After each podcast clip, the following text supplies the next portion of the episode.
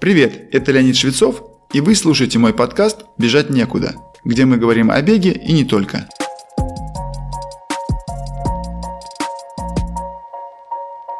Трейловый бег набирает все большую популярность во всем мире.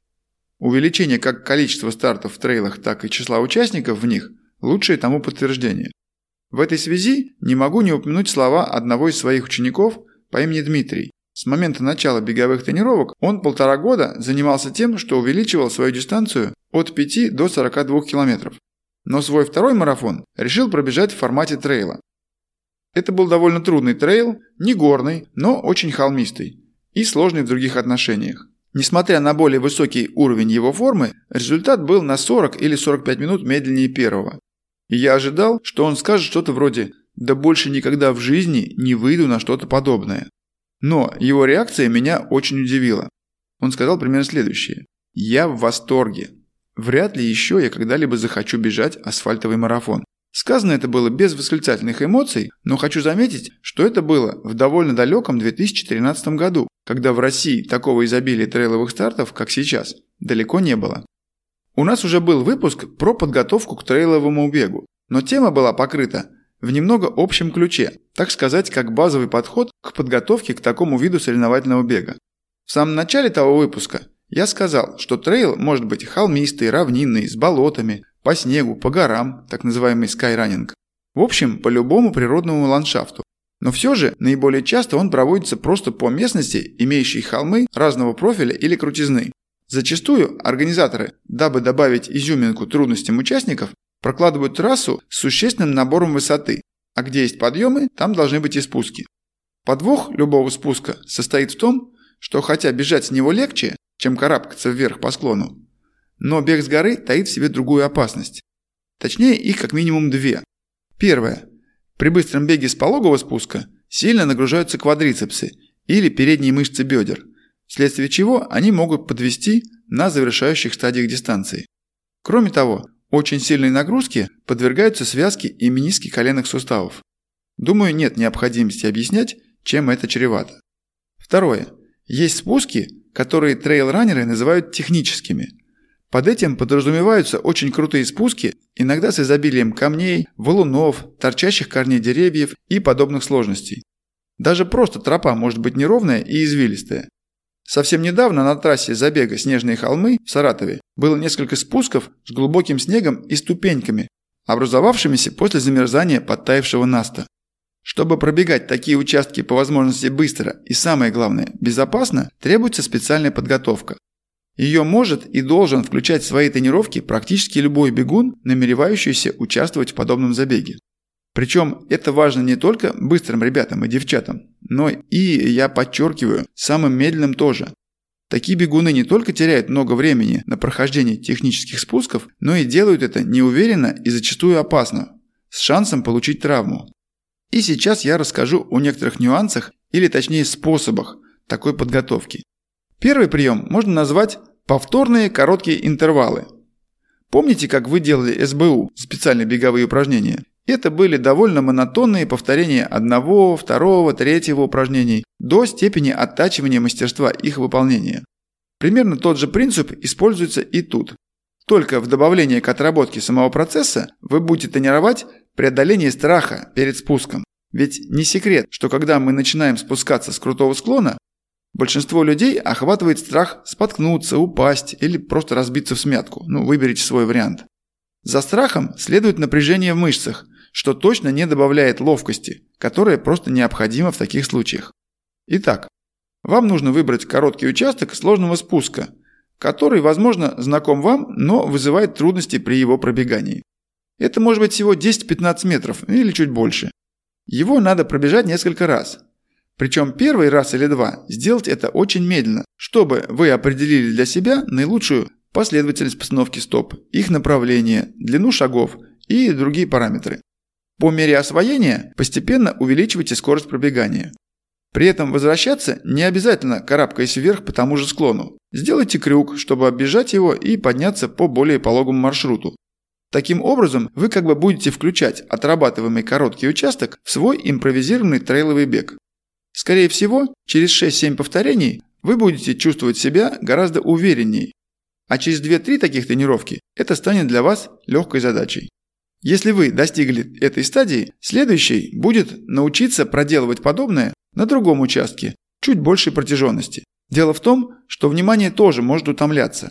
Увеличивая постепенно протяженность ваших технических спусков, вы будете тренировать еще и это качество – способность удерживать внимание на длинном спуске. В конце концов, ведь не важно, где подвернуть ногу – в начале спуска или в самом конце, результат един, поэтому совсем расслабляться ни в коем случае нельзя. Следующий прием заключается в тренировке способности смотреть вперед и прокладывать свой путь загодя. Особенно это необходимо в случае, когда спуск протяженный, метров 50 или более. Любой склон можно преодолеть по нескольким траекториям, и не все они одинаковы.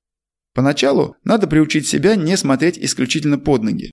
Если вы действуете именно так, то через 3-4 безопасных шага вы можете столкнуться с непредвиденной сложностью, например, небольшим обрывом, с которого придется спрыгивать или обходить его, либо явно вываливающимся камнем, там, скользким корнем, на который лучше не наступать. Чтобы избежать этого, приучайте смотреть себя на 5-7 метров вперед. Это всего лишь тренировка способности переключать внимание с близкого расстояния на среднее, и ваш мозг вскоре научится делать это и интерпретировать получаемую информацию с пользой для вас. Вы сможете оценивать особенности, такие как корни, камни, просто неровности, на какие можно наступить, а какие лучше перешагнуть или перепрыгнуть. Возможно, это звучит сложно, но когда вы начнете пробовать и у вас будет получаться, ваша уверенность в себе возрастет, и вы будете просто наслаждаться процессом. Если спуск длиннее 50 метров, хорошей идеей будет притормозить на самом верху и мысленно проложить свой путь. Причем он не обязательно будет прямым, а может быть немного извилистым, но наиболее безопасным. Общая идея состоит в том, чтобы выбрать путь наиболее ровный и чистый от крупных препятствий, таких как валуны, повальные деревья или тому подобное. Для тренировки этого выбирайтесь на любую холмистую местность и пробуйте спускаться с любых склонов, которые вам понравятся. Причем начинайте так же, как и в случае с интервалами, медленно и постепенно увеличивая скорость прохождения. Третий аспект касается физической подготовки. Бег со спусков на трейловом беге предъявляет повышенные требования к опорно-двигательному аппарату. Чтобы представить и почувствовать это, попробуйте спрыгнуть с высокой тумбы или через 2-3 ступеньки несколько раз подряд.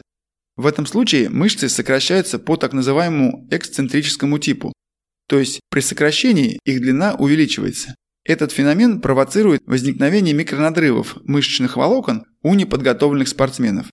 И чем быстрее вы перемещаетесь, тем сильнее этот эффект. Чтобы его нивелировать, бегун должен иметь не только сильные мышцы ног, в первую очередь квадрицепсов, но и всех ягодичных мышц, корсета тела, а также развитый баланс и координацию. Для отработки этих навыков и способностей надо включать плеометрические упражнения, а также на баланс и координацию, в том числе статические. Примером плеометрики может служить спрыгивание с возвышения с быстрым отскоком, как одиночные, так и сериями. При этом надо тренировать приземление не на пятку, а на переднюю половину стоп. Это необходимо для того, чтобы вы могли быстро проходить фазу опоры, что является ключевым для предотвращения перегрузки мышц бедер. Старайтесь также тормозить не только стопами и голенями, а всей нижней частью тела, до области ягодиц. Этим вы будете распределять ударную силу, воздействующую на тело при спуске, по как можно большему количеству мышечных групп.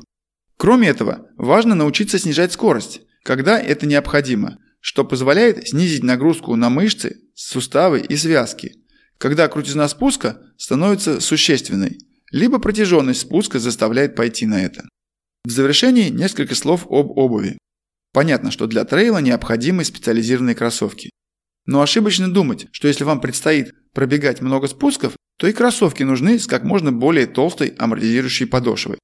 Мой опыт говорит об обратном. Да, обязательно нужны кроссовки с хорошим протектором, способным цепляться за неровности. Нужен прочный верх для защиты от камней и веток, а также препятствующий попаданию внутрь песка, пыли и мелких камушков.